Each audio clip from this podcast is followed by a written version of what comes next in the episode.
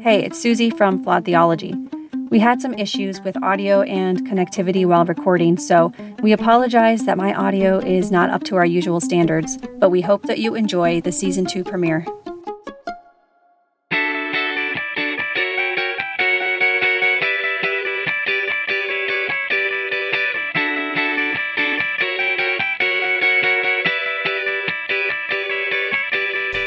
Hi, welcome to the season two premiere of the Flawed Theology podcast. I'm Phil. And I'm Susie, and we're asking the question, if your theology were wrong, wouldn't you want to know?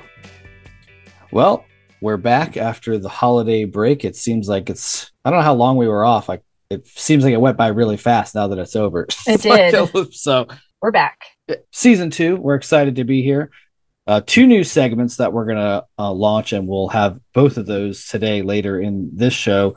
Um, two new segments. One of them is going to be called The Good Human of the Week, uh, where we will highlight the idea that morality doesn't come from God. And we are going to find real life stories of people who are doing good and being good in the community. So um, we'll have a, a powerful story about that coming up later in the show today. And then the second new feature is what we're calling Flawed Theology in Real Life, which I'm real excited about this one. Yeah, this one's pretty fun. It seems like there's always so many things that happen, especially you see on social media, where you just see the idea of people's theology and its flaws on full display. Yeah, it, it's good practice to uh, hone our critical thinking skills. Yeah, and we want to make sure that, like, when we're talking about these things, you'll see later we talk about it, it's not to, like, bang up on Christians and, like, not at all talk down about them. It's really to point out the the way they're viewing the world is truly logically flawed. Like, there's there's problems with that type of thinking. Yeah. Um, what else do we have coming on? We we decided that we're going to try to have a more organized release schedule, because if you remember last season, it was like it's like whenever the hell we felt yeah, like it. We released well, an episode. Hey, we were going to record on this day and we're going to release whenever we feel like it. So we're going to try to be a little bit more consistent. Mm-hmm. And our plan is to release an episode every other week on Sundays. That's our plan, because we want to keep you out of church. No, just kidding. But we do. But but we just also think it's funny to release it right at church time on Sundays. So that way, um, you know, if your evangelical parents saying, "Hey, have you found a church yet?" You can say, "Yeah, we found Flawed Theology uh, Baptist." It's a great Flawed Theology Baptist. It's a great, great community. I'm, I'm getting a lot out of it. I'm really getting spiritually fed. So that'd be a terrible name for a church. Yeah, I'd love to see what's on that church sign. Yes. That'd be great. And then I guess the other big thing is, hopefully, the next episode or the one after, we are going to have Bart Campolo on as a guest. And so for those of you who don't know Bart Campolo, he's the son of Tony Campolo, who is a massive evangelical preacher. Um, actually a, a pretty good guy in the yeah, realm of Christianity. Like yes. he's not, he's not like a fire and brimstone, no. judgmental uh, Christian. He does a lot of good in the world, but his son Bart um, deconverted and is now like a, a humanist chaplain. Yeah. At U S C. A lot of really cool work. So we're going to be talking to him. So the, the one thing I want to say about this, though, so we're going to have him on. Uh, we'll be releasing his episode in like a month, right? Yeah. Two weeks from Hopefully. This episode. Okay. Two weeks from when this episode comes out. So that will give people time. If you do want to read his book, um, yes. It's called Why I Left, Why I Stayed, or Why yeah. I Stayed, Why I Left. I can't remember which order yeah. it is. And it's yeah. short. So if you want to read it in like two weeks, you can. Or just watch yeah. the YouTube documentary. Uh, we'll link to it. Um, Leaving My Father's Faith, right? Yeah, Leaving My Father's Faith. They're two really good. Um, it's really good. Give you like a really interesting overview. I mean, I, I found it especially powerful reading his book because my dad is a pastor too. And so a lot of what he went through, you know, was on a bigger scale than what I experienced, but it really resonated with me. So a more public scale for sure. Yeah, definitely more public scale. So, so what's been going on with you? What did you do over your break, over the break time? Do you have any like big happenings, anything yes, that stood out yes. to you as far as uh, yeah, well, you in, know the, I did. in the realm of deconversion? What was uh, yes. something that happened? Right. So here's what happened. So my sister had a baby, her first baby a year ago. And ever since uh, she told me that she was pregnant, I have kind of been very apprehensive about the dedication. She's Seventh Day Adventist, which I've mentioned before. They don't do infant baptism. They just do a dedication. So anyway, I've been dreading this because I knew I'd have to go back to church. and who wants to go back to church, right? Like I have nightmares about walking into churches and people right. staring at me because they know I'm a heathen. Right. But I told myself, you know, just put all that aside. This is not about you. This is about being there for your nephew and your sister, who I love dearly. We have a great relationship. So anyway, we get to her church, and forty-five minutes in is when the dedication starts. I didn't make it ten seconds before I stormed out. So here's what happened. The pastor invited the whole family up to the front of the church. My sister told me beforehand, don't go up because they're going to ask you if you're going to, you know, support and affirm the child in their faith. And obviously we're not going to do that. So she said, stay back. Right. Which right, I was right. happy to do, extremely happy to do. Yeah.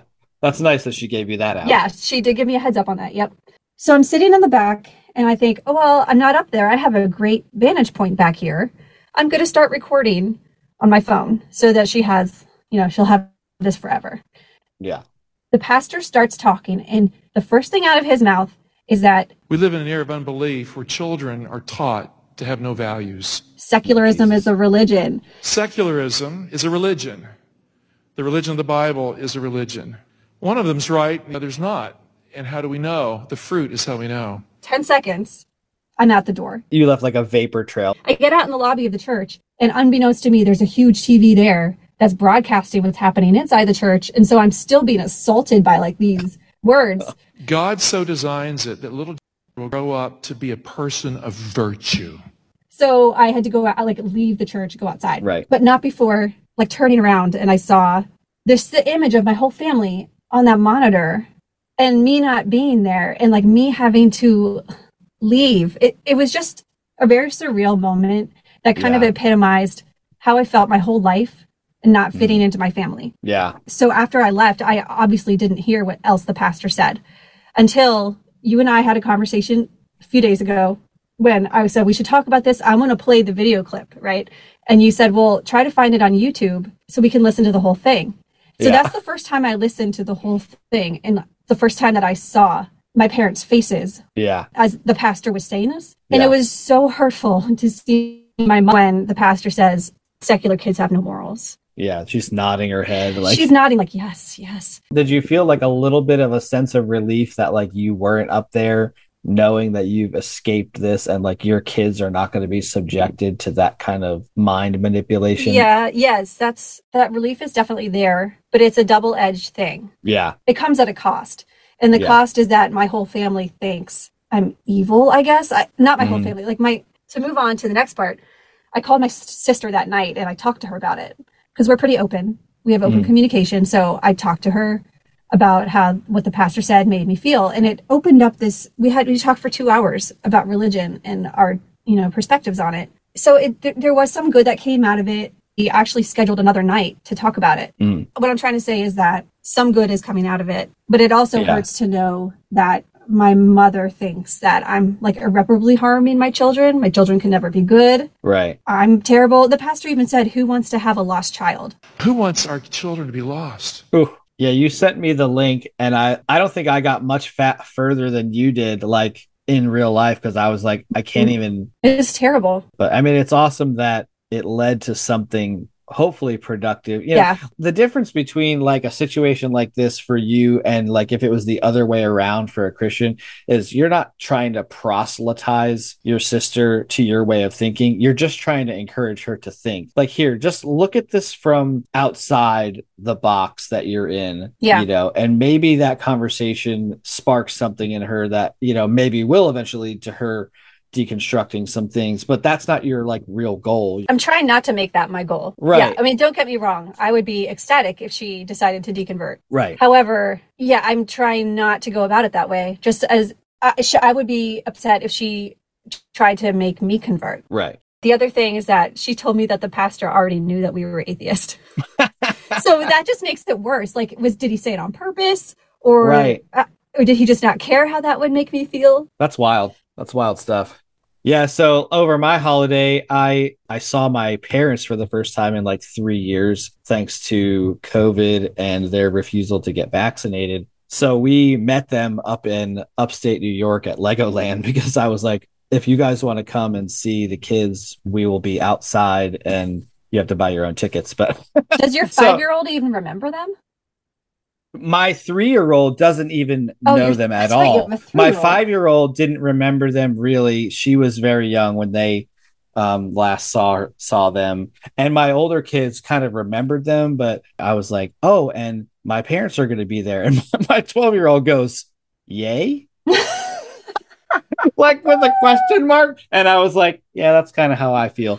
Um, but It, it went well. It, it it went fine. Like, it was not, you know, awkward. It was nice to see them, and there was no discussion about my atheism or any of that. Good. But like, I'm in Pennsylvania, and there's churches just like everywhere. We're like driving. I drove past one, and it was like this massive campus, like just a huge sprawling campus. And I'm thinking about how much money that building costs, hmm. and like, you know, yeah. how much their pastor makes, and and I'm thinking like, what a big waste churches in general are. I wonder how full it actually is on a Sunday, because uh, when we went to my sister's church, it's this enormous building. Like, I thought it was a mega church. Right. But we walked in and there's like forty people there. Yeah. I mean, I think that's true. That's true in some churches. Well, it got me thinking, because like our topic today is about the kind of de-Christianization of America, and like all these churches that I saw, it just got me thinking about like how pervasive Christian culture is in our society, and how it just seems normal, but there's a, a definite shifting in what's happening in America with Christianity. Yeah. It's funny, coming out of evangelicalism myself, like, you live in this mindset that, you know, the United States is this Christian nation, and it was founded on biblical principles, and that the reason our country is a superpower is because God has blessed it, you know. And then when you get out, you realize that literally none of that is true. None like, of it's true. This is not a Christian nation. It was not founded on biblical principles. And Christianity, they're the majority, or they, for the longest time, were the majority religion. But at the same time, Christians want to claim that they're the minority and they're being persecuted. Which is it?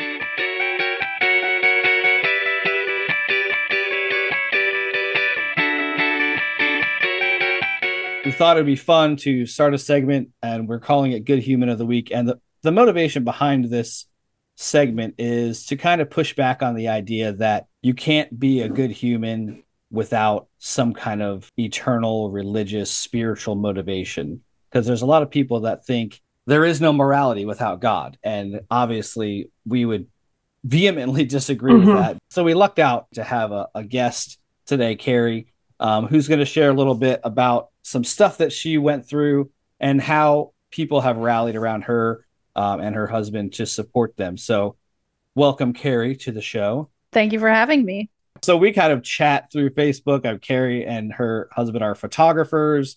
They're artists. Um, Carrie is a really uh, accomplished artist. She's illustrated a bunch of children's books, which I, I should have had them here because my kids have both of them so far, and they love them. The, the Fork Who Ate Spaghetti is one of my uh, five-year-old's favorite books. She just like, she loves it. So oh. Carrie illustrated the, that book um, and another one about the Fork Who Eats Cake. So So, Carrie, tell us a little bit about like your background and kind of your story, you know, with your deconversion and kind of where you came from and where you are now. Yes. Yeah, so I grew up from the time that I was born. I was in uh, an evangelical community. We were Southern Baptist to start with, and then um, ended up having a massive church split and went. It was still Southern Baptist, but they liked to call themselves like non-denominational Baptist. And then uh, ended up in a, a Calvary Chapel at one point, a, a um, Calvinist youth group for a few years, um, went to school at a Southern Baptist university, and then landed in a Bethel adjacent church in Missouri. Wow. Um, which is where my husband and I got married and really like, you know, became our final boss self. Right. um, so at this, your whole life up till this point, were you a genuine believer? Oh yeah, like okay. very, like very, very like okay. committed, like mission trips in Africa, and um, you know, we were we were of the we were of the the minority who truly believed that God had called us to tithe twenty percent before taxes. Yikes. So we were like in that kind of frame of like, God is always going to take care of us. There's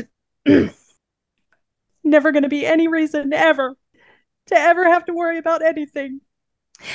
And um,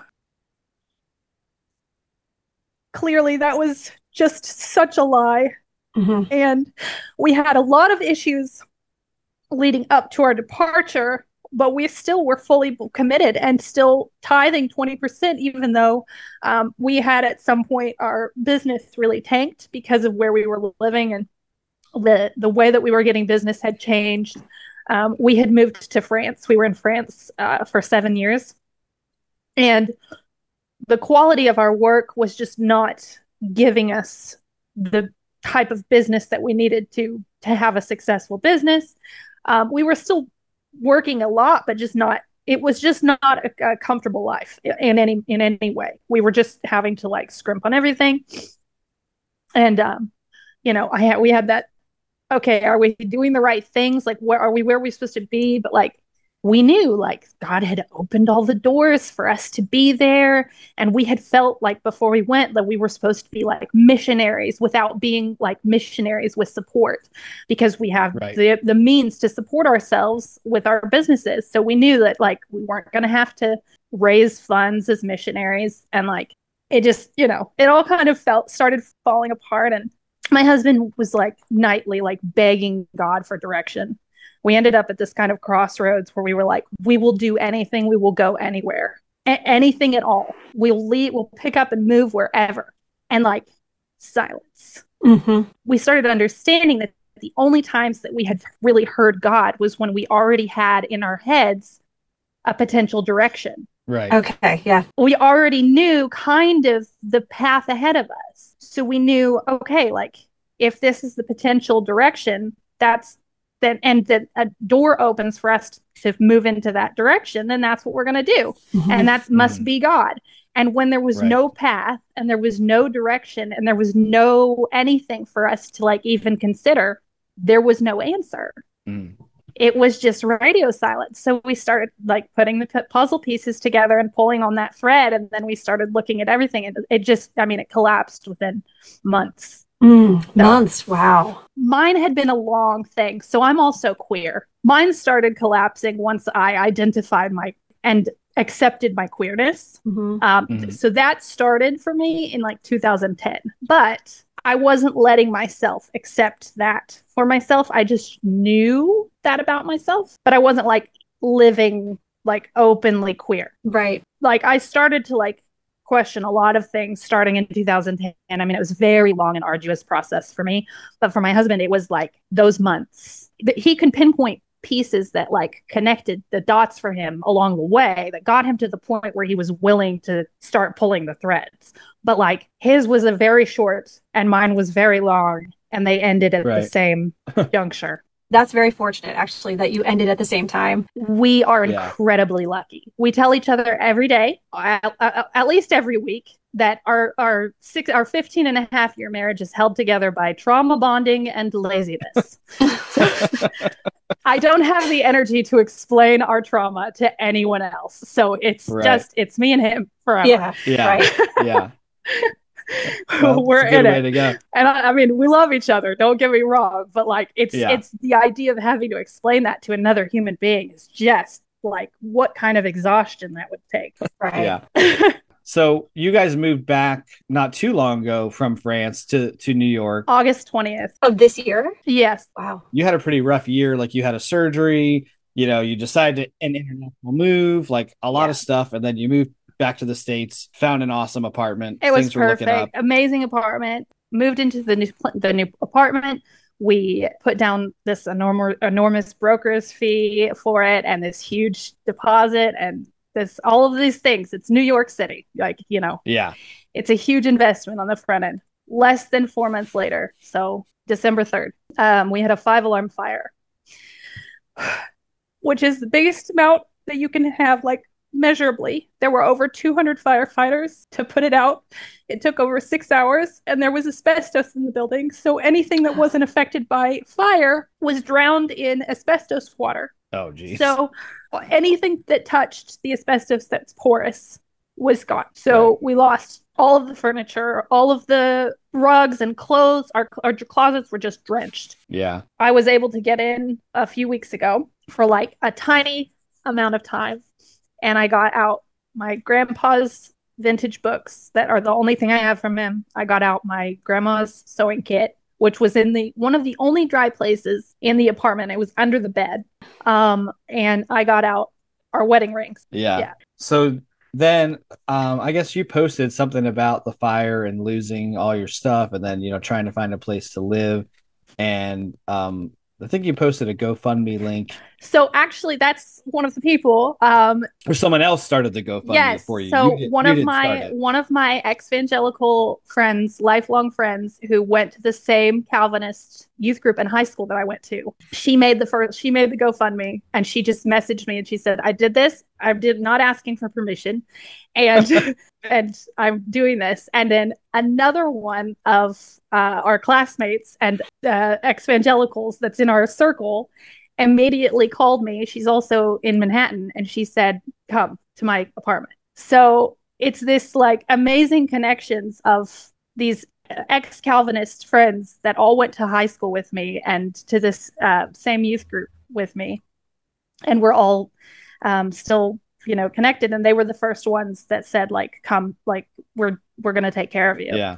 That's awesome. Did you notice whether there was a difference between the religious and the non-religious response to your to your trauma? Like, I would say we had a lot of very surprising donations from religious people that I wouldn't have expected. This is a fun little fact. Almost all of the religious friends and relatives who donated to us uh, donated anonymously, not realizing that I could see who had donated because I'm the recipient. Right. So all of these people who we have either cut them off or they have cut us off. We had several of them donate anonymously. Oh, interesting. Who thought we wouldn't know. Why do you think that is? Like, do they just not want to admit to the public that, oh, we're helping out these queer atheists now? Or they like, didn't want Carrie to know. I think they didn't want us to know because these are broken relationships. Um, Maybe they're not as broken as you think they are. Oh, no, no. They're broken. Okay. They're very broken. I can see it in your face. No, they're no. broken. No, no, they're, no, no, no, no, no. They're, they're incredibly, incredibly harmful relationships that I, I, I don't accept that kind of harm.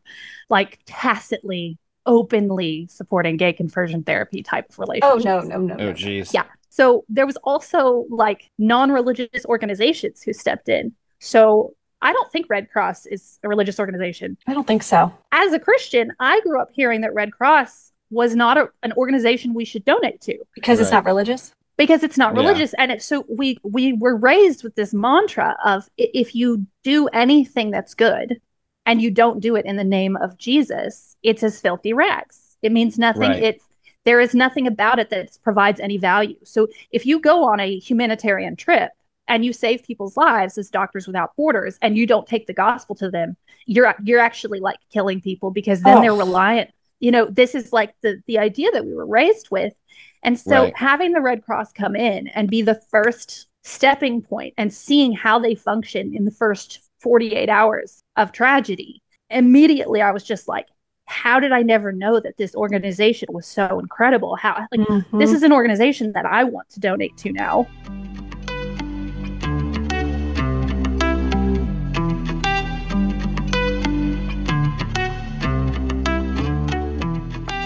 Going back to what you were saying about if you don't do good in the name of Jesus, then it's like filthy rags. Yes. Did Jesus ever say that? So, I mean, I don't know my Bible that well, but I'm thinking back and I'm pretty sure Jesus just said, take care of the poor. Yeah, exactly. And he didn't have any strings attached, yeah. right? Yeah. Yeah, that's that's totally like a human adaptation where because yeah. they would they would say like, well, it doesn't matter if you go and build a school in Rwanda because you're you're leaving their soul to burn in hell. That's so it. Who cares if they... Who cares if they have education and running water and medicine? It doesn't matter because once they die, they're just going to go burn in hell. So if you're oh. not bringing the gospel to them, you're only meeting one need as opposed to all their eternal needs. Their eternal needs, like, needs are worth so much more.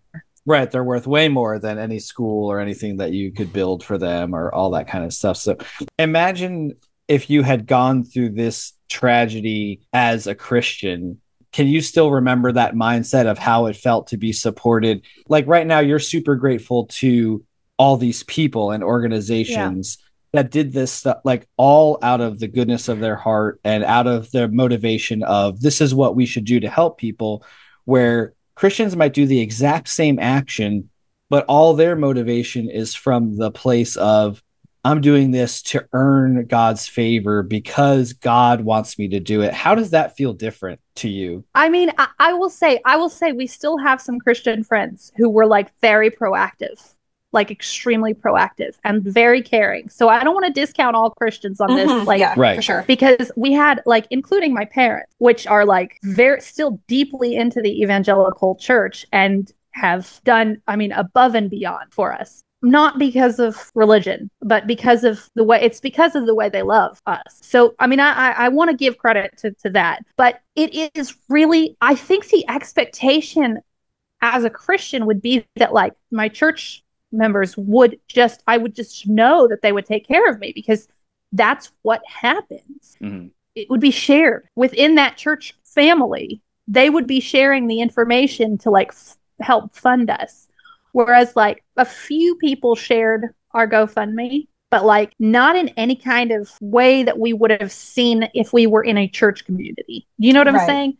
You have yeah. to be in the in-group. It's the in-group. Yeah. Yeah. One of the biggest points that I was like, this was why I was so conflicted about talking about this is because we have so much support because we're we're well connected and we're, we're well connected to a lot of very wealthy people who have been very generous with us. And our neighbors are very well connected to not very wealthy people. Right. Though their circle have been just as generous, it is not reflected because they're not as wealthy. Yeah. So this is just, it's really hard for me to like look at this and feel like it's a feel good story because it's, we're seeing with our other very well connected tenants that were in the building, how well we're being taken care of whilst our fellow tenants are suffering. So yeah. This is the perspective when you're in the church and you think you're so blessed because you're only seeing your own situation and you're ignorant of what you're saying. All your neighbors who yeah. don't have the same situation, they don't have the same resources, they don't have the yeah. same opportunities, but you are staying in your own little bubble and you continue to think that you're blessed, but you yeah. have a different outlook. You're seen from a higher perspective, like you're more zoomed out. Very much. And you can see that you're not the only one in your building. Mm-hmm. And while if you were a Christian, it might be easy for you to say, oh, God showed me so much support and everything. But then you look at your neighbors and where's God's support for them? Yeah, fully. If ninety percent of your building are God's chosen, blessed yeah. children, why are you getting massive financial support when you have turned your back on God? And why did he burn the building down anyway? That's right. The thing. It's because an atheist lived there. Yeah. I'm sorry, guys. It's me. It's a, yeah. Yeah. Yeah. And then yeah, I can, it's funny because I can, I can hear like Christians would say, oh, well, that this is all God reaching out to you to show you that even though you've turned your back on him, he still cares about you. And don't you want to come back to him because he sent you a check from this donor and that donor? Because he burned your building down. Yeah. Thank you for burning my building down so that I could see your goodness. Right. Exactly. Like it's so, you see now on the other side, like that sounds so dumb, but like I guarantee that eighty percent of people would say this was all part of God's plan yes, yeah. for, you know, us to lose our thing because God has something so much better for us, but all of them don't have anything better and you somehow do. Yeah. We're housed, we're housed and we have like, right. we're in a place that has a kitchen. Like our t- other tenants are living in shelters right now. Right. With shared bathrooms and no kitchens. Yeah. The fact that we have friends who have given us their own bed. Mm-hmm. Yeah. The mental gymnastics that Christians go through to tell themselves that something is going to work together for good, right? Or tell themselves that there's, you know, some magical, mythical, grand reason behind things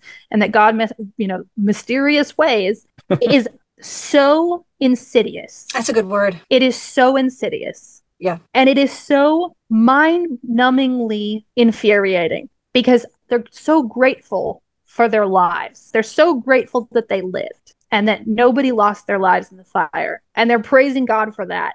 My father, my father, if he knew what was going to happen in that building, mm-hmm. yeah. he would have done everything in his power to stop it. Yes. Everything. Right. Because he's a good father. And he loves right. you. And he loves me. And he wants what's best for me. There should never be a further discussion than that. Yes. Right. What you're saying just shows the whole point of this segment is like there are people in the world that do good and are good because they're human. Yeah. And they care about their fellow human. Yeah. So, I mean, we really appreciate you like coming on and sharing this, uh, just demonstrating in real life, good human.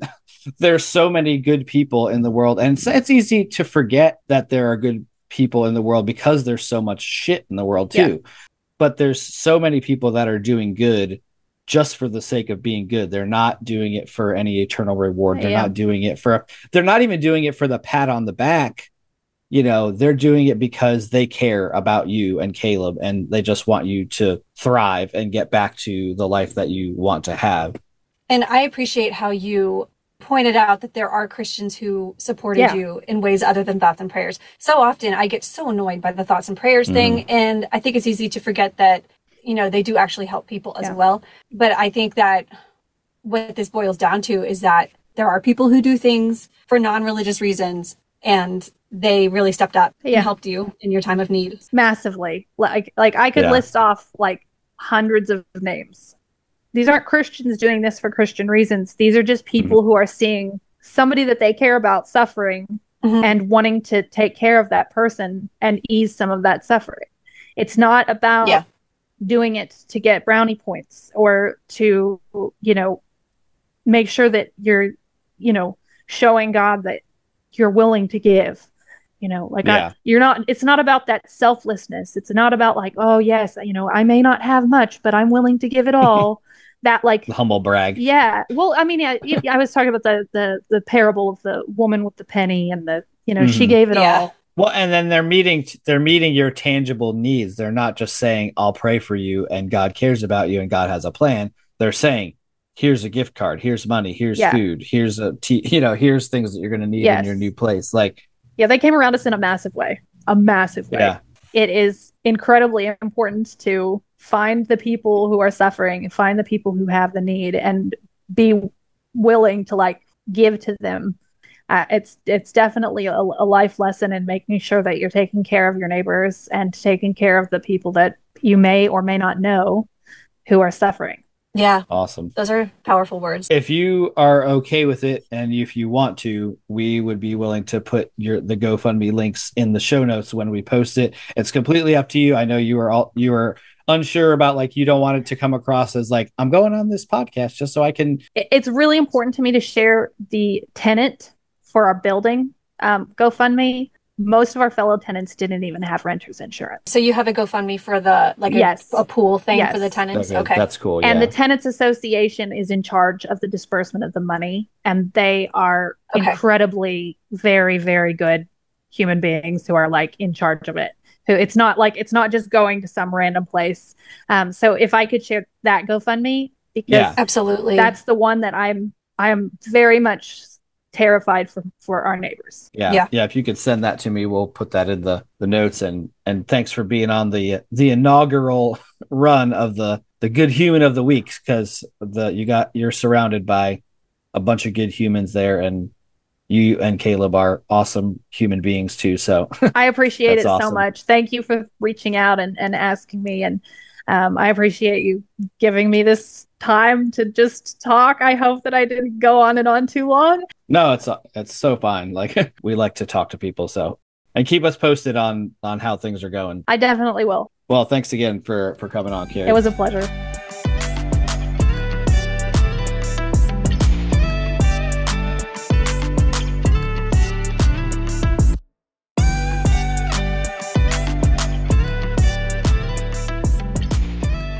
Calling this episode the one with all the nuns. The one That's, with all the nuns. I love this nuns. Title.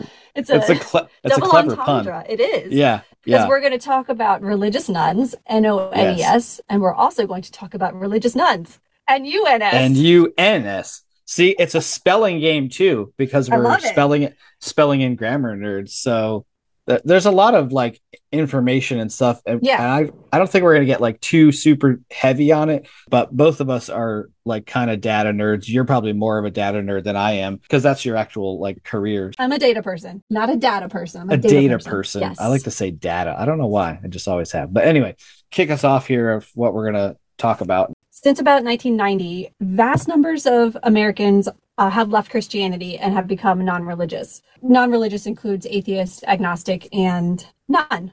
So not only that, but the trend seems to be accelerating, so it's increasing. We're going to talk about what factors are impacting the decline of Christianity and also look at what could be the future of the religious landscape in America. So we're going to look at the Pew Research report called Modeling the Future of Religion in America. So Pew Research is a, it's kind of like the quintessential nonpartisan research organization in the country. They have, if you go on the article, which we'll link to in there, there's actually a whole, it's a really long page about their methodology and how they arrive at their data and their conclusions. So they are not a think tank in the sense that their funding and stuff doesn't come from like organizations trying to push an agenda. It's mm-hmm. actually more of a fact tank where their funding and stuff comes from organizations that are specifically looking for data that is un- unbiased. You know, they're actually looking to get to the the factual truth about a given topic. And they don't they do a lot more than just religion. They do politics. Oh, yeah, they do lots of social positions. They don't take policy positions. Is that that's the important right. thing, is that they don't have uh, an agenda. Right. And we'll post the links to their methodology for this specific article and then a little bit about mm-hmm. Pew Research in the show notes as well. So So from the nineteen seventies to the nineteen nineties, about ninety percent of Americans identified as Christian, and that stayed very steady during that period. Um, then suddenly, in the early to mid-nineties, that number drops a tiny bit for the first time, uh, with a tiny, tiny rise in the number of religious nuns, N O N E S. So that trend only continues and speeds up, so that in twenty twenty, the number of Americans who identify as Christian is only at sixty-four percent. So we've gone from ninety percent down to sixty-four percent in thirty years. I guess about a, a percent a year. Yeah, that's a big drop. It is, yeah. And in that same time, the number of religiously unaffiliated rose from five percent to twenty-nine percent. Wow. That's a huge shift. And and it's interesting because they're jumping completely off the religious bandwagon. Mm-hmm. Yeah, the other religions category only rose a few percent. So this report called Modeling the Future of Religion in America, it's the first time they've actually tried to project religious composition in the future. So they go up to the year twenty seventy. And the main variable, so the thing that they change in each of these scenarios, is religious switching. What is religious switching, Phil? Wouldn't we all like to know?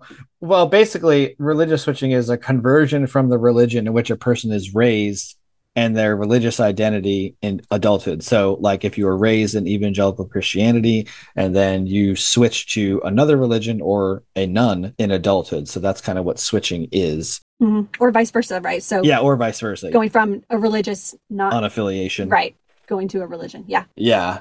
The Pew Research Center acknowledges that it's not a, that doesn't happen in a single moment, that it's a gradual process. And yeah, that's what you and I have seen from countless people that we've talked to about their deconstruction and deconversion story. It wasn't just one thing. It was a death of a thousand cuts. Mm-hmm. Very gradual.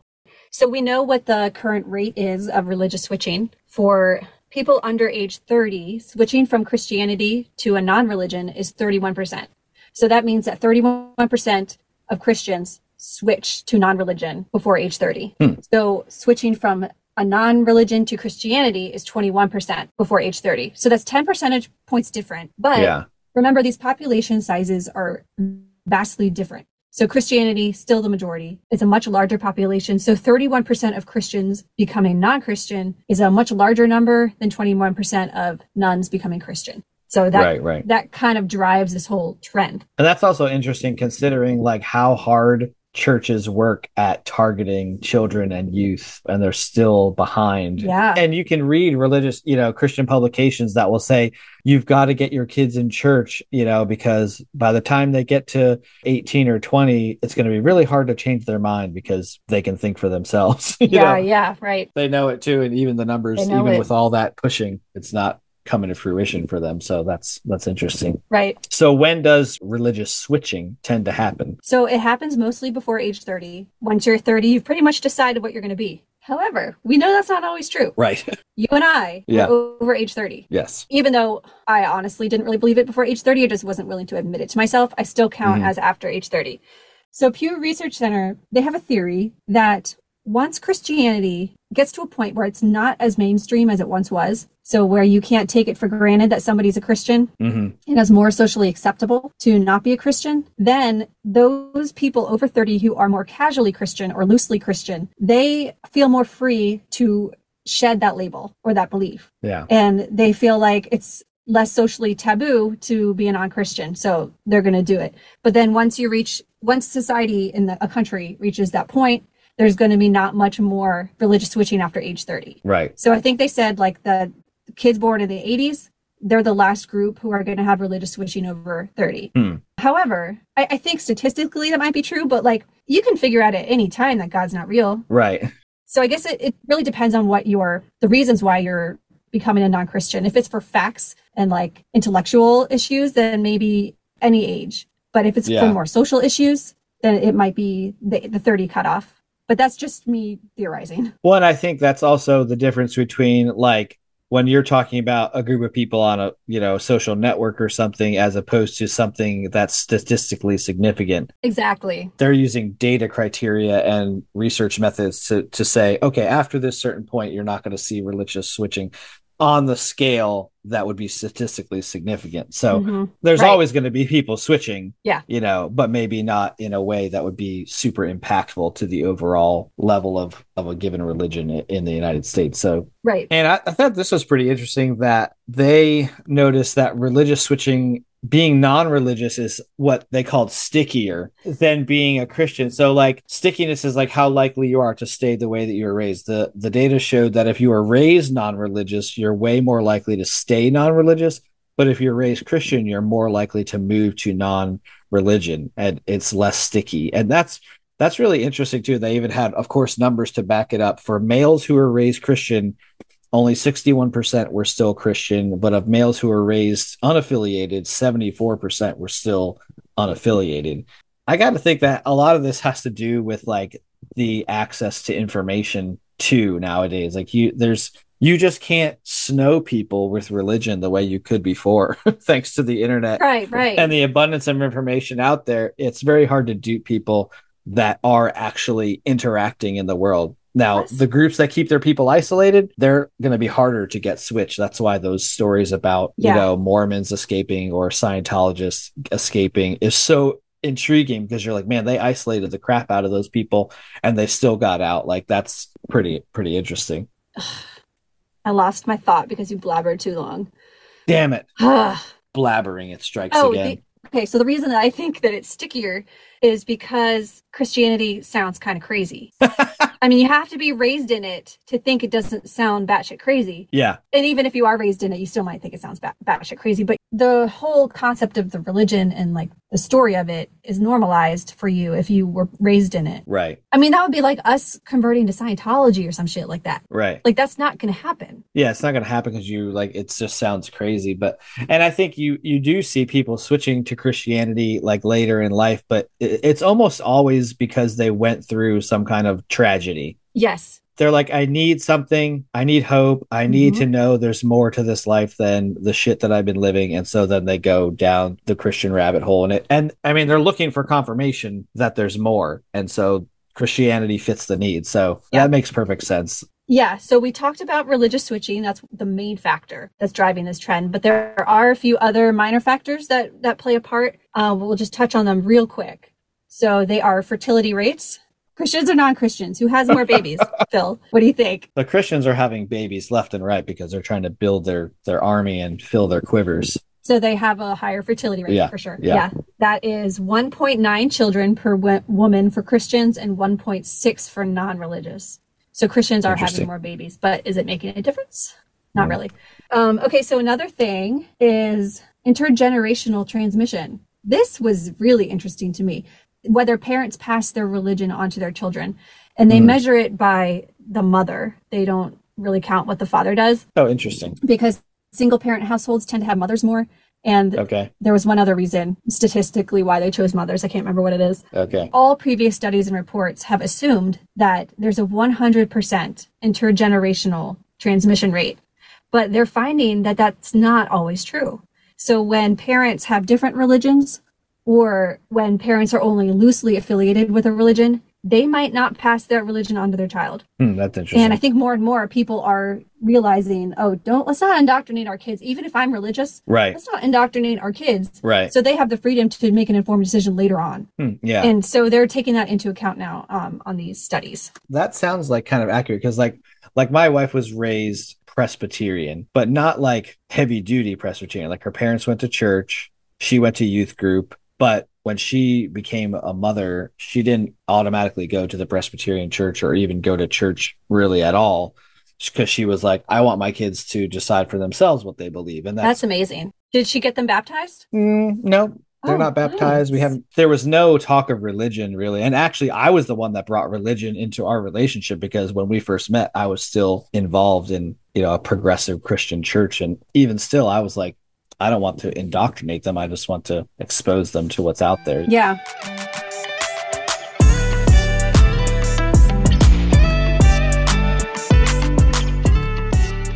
So the Pew Research Center modeled four different scenarios to project what the religious landscape could look like by twenty seventy. And really, no matter which one of these scenarios you pick, it doesn't really look great yeah. for, you know, the future of Christianity, which it's kind of like, I wonder what Christians would think about this study if they read it. Like they were like, oh, no, like, what are they going to do? Are they, we're going to have to go out and evangelize more? Or are they going to be just like, oh, this is bullshit? Like, these oh, numbers. Well, I read, you're making me remember now. I read a Lutheran, a Missouri Synod Lutheran report, and it was talking about this very thing. Like, how do we increase our numbers? How do we reverse the trend, the downward trend?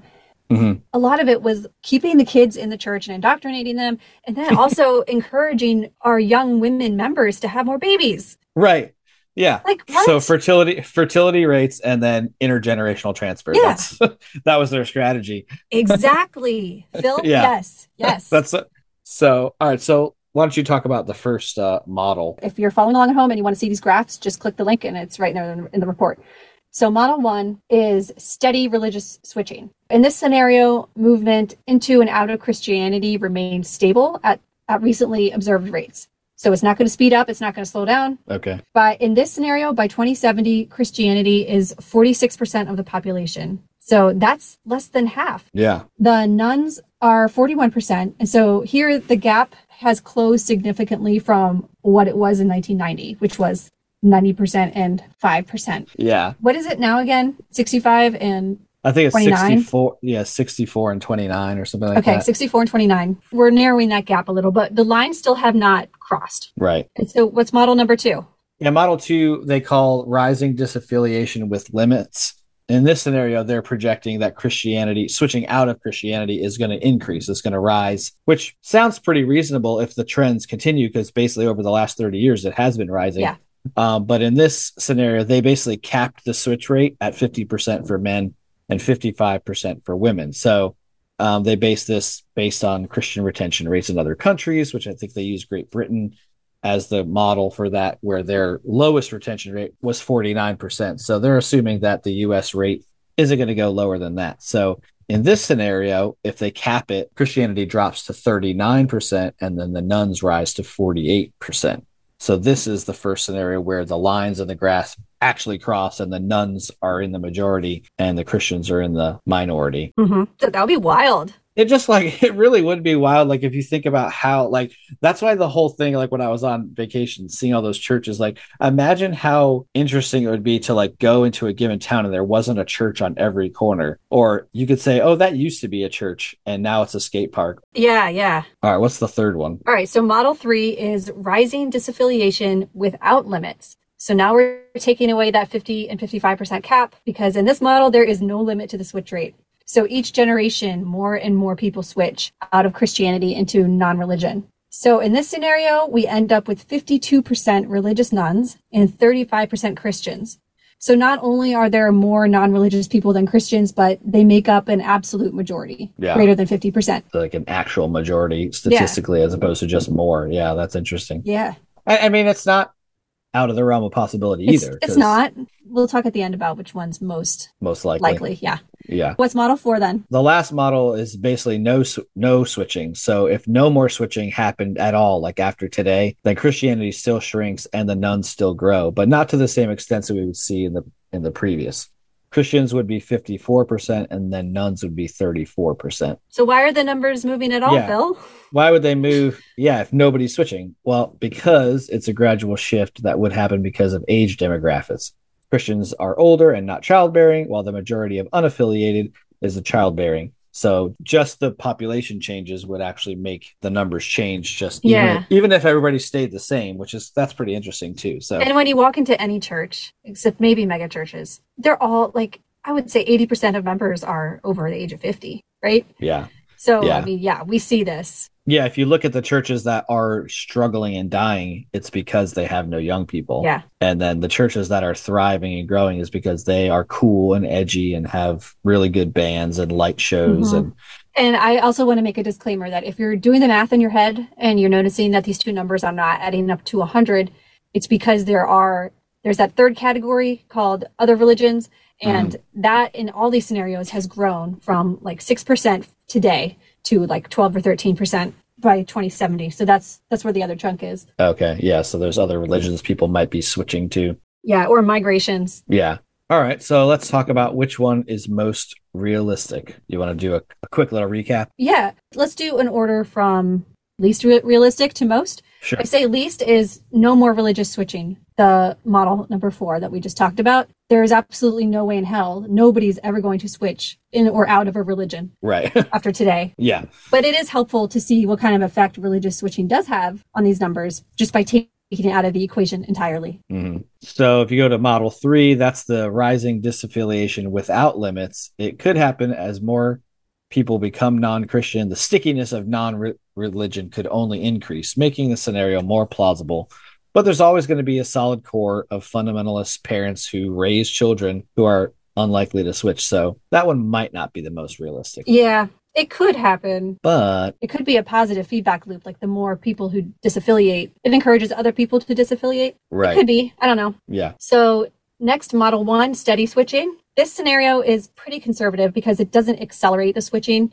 It just leaves it at a constant rate. So it ignores the fact that switching actually is happening at a faster rate as time goes on. I don't think it's as likely as model number two, which is yeah. rising disaffiliation with limits. So this one is the most likely scenario. I think it is, and also Pew Research says it is. Religious switching continues to increase, but does not exceed the switching rate that has been observed in other countries, uh, which Great Britain. However, recent data in Australia shows that possibly it continues past. Oh. So Pew Research is waiting to see how that pans out, and they might update this. Yeah. So that would leave the numbers at thirty-nine percent Christian and forty-eight percent religious nuns in two thousand seventy. It's pretty crazy. That's yeah. only like, you know, if you think about it, that's what, forty-seven years from now. Yeah, we might not see that. Yeah, we might be kind of crusty and decrepit crusty. by then, but I I know I probably will be, or I'm going to be worm food. But I might be part of a coral reef, right? Or planted under a tree. Yeah, that sounds good. Hey, that's what my wife wants to do. Cool. She she wants to be planted under a tree too. Yeah. So what really? What do you think causes this decrease of religiosity? I mean, we touched on this too, like the advent of the internet and access to information. Yeah, that was right when the ni- right in the nineties. Right like, when the nineties happened. Right. Uh, but the other side of that coin is that it's easier for misinformation to spread. And so right. if you want to keep believing in Christianity, there's plenty of misinformation for you to find. Yeah. I think another factor is that there's an increased acceptance of homosexuality since the nineties. Really, that started in the nineties. And so I think that's turning a lot of, especially young people, away from those like literalist, fundamentalist positions on the Bible. And homosexuality, right. in, in some cases, turning them away from Christianity altogether. If I think about my childhood, I didn't know a single gay person. So it was pretty easy for me to view someone who was gay as the other, as a sinner. Mm, yeah. You hadn't met one. Uh, yeah. I had never, literally never met a gay person, you know, and then later on in my, my adult life, you know, I met gay people and they were all fantastic people. Like, mm-hmm. I mean, you've heard countless of these stories where people say, well, I had a, a great friend and he or she was gay and I couldn't wrap my head around how God wouldn't love this person, or, you know, and that sent them down the slope of saying, well, there's no way I can believe in a God that would chuck this person into hell because they're a great person. So, yeah. I also think that the increased amount of accessible biblical scholarship, like Bart Ehrman. Yeah, there's so much. Yeah, I think before it was mainly biblical scholarship was available to other scholars. or right. theologians and not necessarily the general public. But now we have mm-hmm. YouTubers and podcasts, and um, there's just some more of an openness about biblical scholarship that I think helps people to understand the context of the Bible and the historical settings of the Bible. And right. The only way you would access theology kind of in the old days was if you were in seminary, or you know, like if you went to a Christian college and had to yeah. take a theology class. Everything else you just kind of accepted from your parents or from your pastor. But now there's so much access to this. Right. Knowledge is power. They they kept saying that. Knowledge you know, is but, power. You know, so. And then another thing that I just thought of is the new atheist movement, which when did that start? The two thousands? Yeah, kind of like, like Neil deGrasse Tyson, Sam Harris, uh, yeah. Christopher Hitchens, and Richard Dawkins. Yeah, and they made atheism, I wouldn't say popular, but they kind of showed the intelligence level of athe- of atheists wasn't just like, oh, this is like some smart, grumpy people.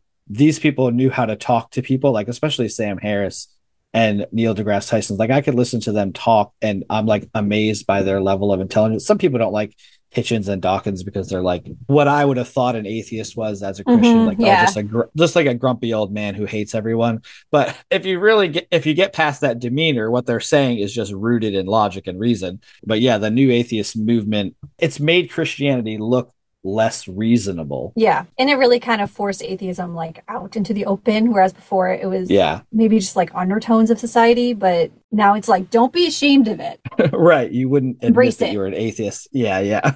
So the other nuns we wanted to talk about were uh, were Catholic nuns, and this is more just kind of an interesting, like I don't know, factoid. Like, yeah, there's forty-two thousand nuns in America. We're talking about Catholic nuns here, currently, which yeah. is uh, seventy-six percent drop over the last fifty years, and the average nun age right now is eighty years old, and less than one percent of nuns are under forty. That's the thing, like. Less than one percent. Yeah, that's crazy. They're like, dying. The nunnery is dying. I, is that a word? The nunnery? Nunnery? A nunnery is an actual building, but okay. But yes, the idea of people going into the sisterhood is definitely not something that is happening. Mm-mm. And I that's think this crazy. Is just an indicator of religion in general. Yeah. The number of Catholic nuns are increasing um, maybe worldwide or outside of America hmm. um, because just in general, like Christianity is increasing in other countries because of missionary type activities. Yeah. But I think that this is just an indicator of the decline of Christianity in, in America. And I mean, I just find the humor in this, don't you? Yeah, I, I think it's hilarious. one percent of nuns are under forty? That's it's hilarious.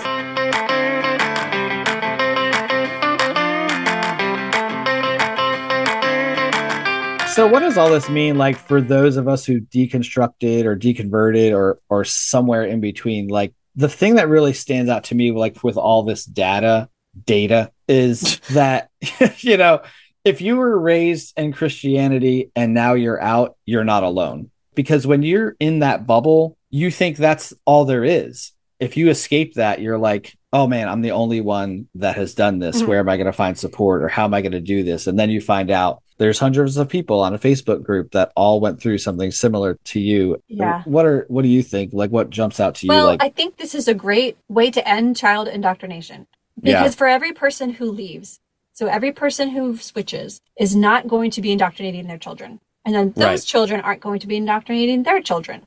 And that's how we get rid of it. Yeah. I, I'm not saying it will ever be gone entirely. I mean, even the article said that there is like a core of hardcore Christians who are so fundamentalist and so literalist, like you said, they keep their kids in the bubble, yeah. that there's not much religious switching happening there. It does happen, because we know a lot of people who did, but there's always going to be like a solid core of self-sustaining Christians right. who reproduce and then make more Christians. Right. But the large majority of Christians, I think, are going to fall out, and we're going to not indoctrinate our children anymore. Yeah. Which is a win. Yeah. And I think we mentioned this earlier too. There's definitely a lessening of stigmatization about like not being a Christian or not being religious. You know, that, like you just said, there's always mm-hmm. going to be pockets and places where it's going to be abnormal for you not to go to church, you know, like places in the South or red states or red counties. But overall, it's like more accepted now that if you don't believe in Jesus or you don't go to church, it doesn't make you like a bad person. And now I think it's even switched a little bit that being a Christian now has a stigma. A little bit, yeah. In certain circles, it, you know, basically, oh, you're a Christian. Now that basically equates with being anti-science, anti-equality, racist, sexist, Trumper, a COVID denier, a QAnon, you know. And that was part of my thing. I was like, I when I left Christianity, I was like, I can't be associated with people who would storm the nation's capital yeah. with crosses. You know, I can't be associated with that. Yeah. Yeah, and I'm also interested in seeing what the future is the next five to ten years of Christianity, because even though I'm still relatively new to the deconstruction movement, because I was already out before I knew even what it was. Right. I think that the ex-evangelical movement, the deconstruction movement has been going for like five years now, right? Mm-hmm. And I think that we are going to be seeing the snowballing effects of that. I think that the yeah. more people who leave, the more people who are going to go with them. Yeah. And right now, we only see stories. We see in our, our Facebook groups, we see anecdotes. Right. It's all anecdotal evidence. But I really am looking forward to seeing what the data is going to show in the next five to ten years.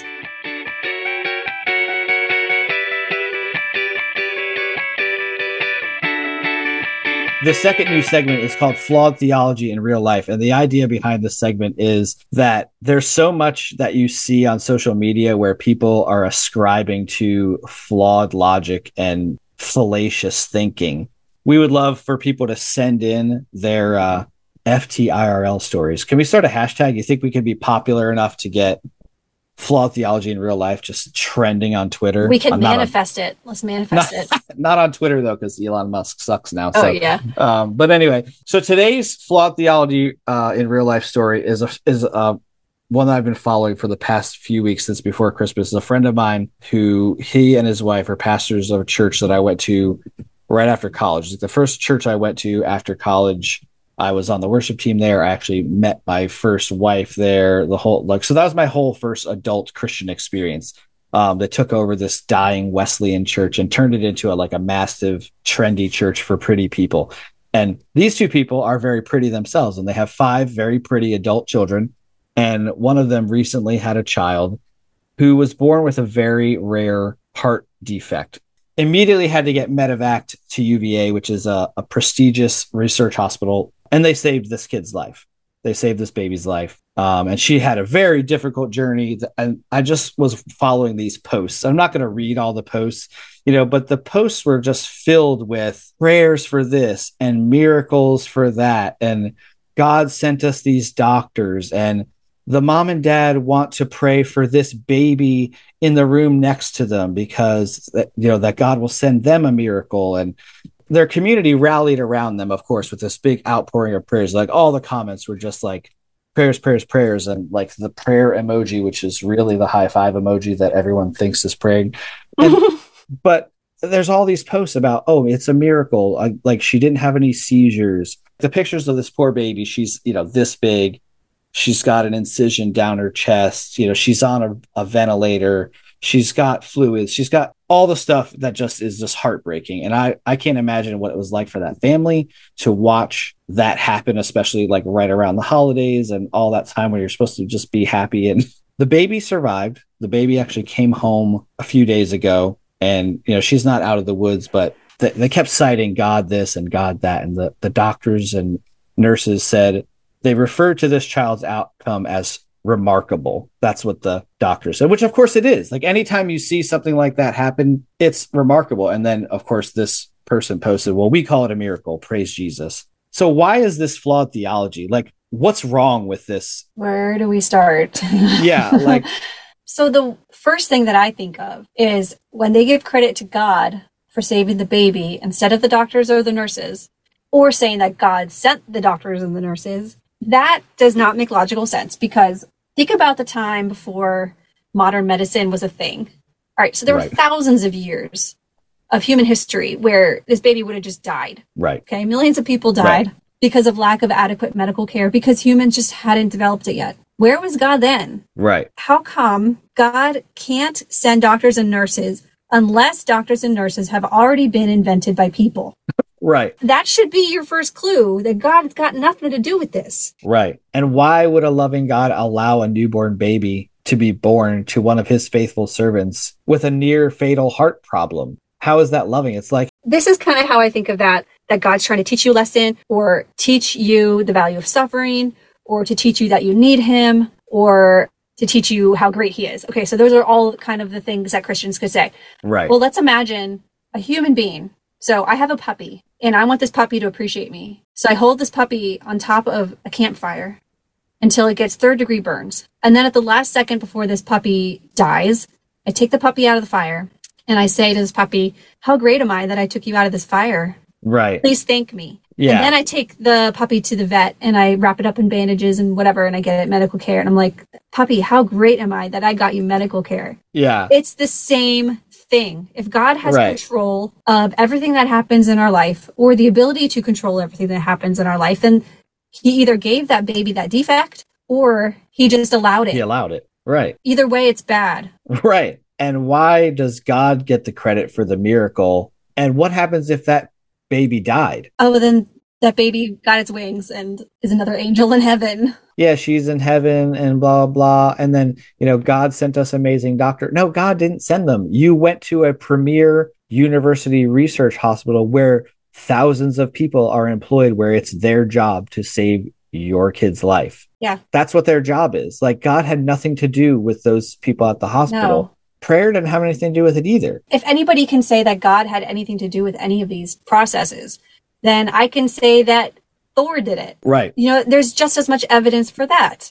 You can right. say that any invisible entity did something that a human actually did. Right. But there's no evidence for it. So how can you claim it? Right. And then, but no one ever thinks about the converse side. Like, if the baby died, would God get the blame? No, of course uh-uh. not. It was all in his plan. And what about the baby in the next room? I haven't seen any updates about this other baby. Oh, yeah. Like, well, that's I like don't what, know what Carrie was saying with, like, the tenants on the other right. side. Like, yeah, so I understand why people think this way, because it gives them hope and right. praying. It gives them a sense that they have control in a situation where they're really, they are very helpless. Right. And that's, like, the one of those things is, like, is it wrong or bad to respond this way in, in crisis? I don't think it's it's bad per se. But now, like, on the other side of this, to me, it just, it minimizes and it shortcuts it. Like, if it was a tragedy where someone dies, it shortcuts the grief process completely because you can't actually process it. It's a false hope. Like, it's just a, it's just a placebo. Yeah. Like, it makes you feel better about the situation because we feel helpless in that situation. We can't do anything to affect that outcome. And even the doctors and nurses with all their specialized knowledge and care, sometimes it doesn't go well. Yeah. Sometimes people die, even with expert medical care. God doesn't get any blame for that. They don't say, oh, well, God fucked that one up. Oh, well, you know. I would we'll love tra- for somebody to say that. Yeah. Another thing I just thought of is that in one of their posts, they said something like, God heard our unified cries. Mm. And that stuck out to me. Does God need more than one voice asking for something in order to listen? Right. Is one person not enough? Yeah. How many people does it take to get God's attention? That's exactly it. This is one baby in one emergency room in one hospital in Virginia. What about the millions of Ukrainians right now that are under rubble from being shelled by Russian dictatorship? And the other thing is, why does God need to be asked? Right. Yeah. Why does God need to be asked to save the Ukrainian babies? Right. Why do we need to ask God to save a baby? Yeah. It shouldn't be something you should have to ask for.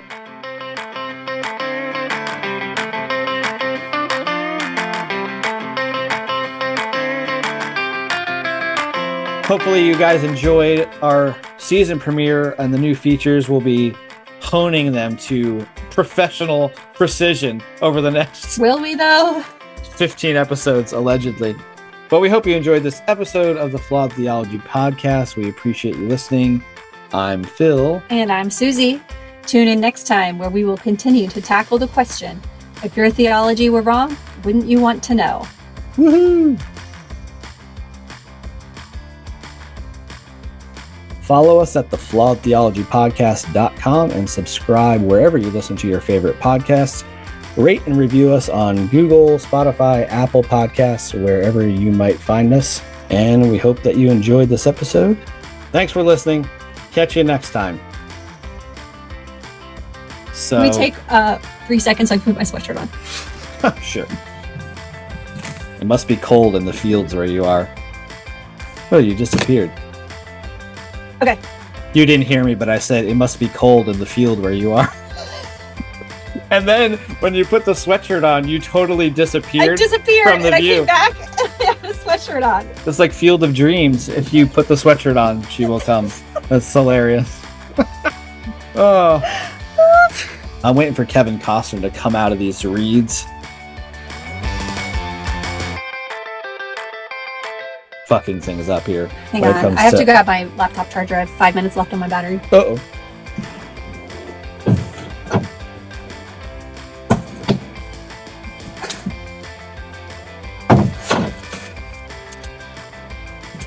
What's really funny is when you went out the door, the background didn't change.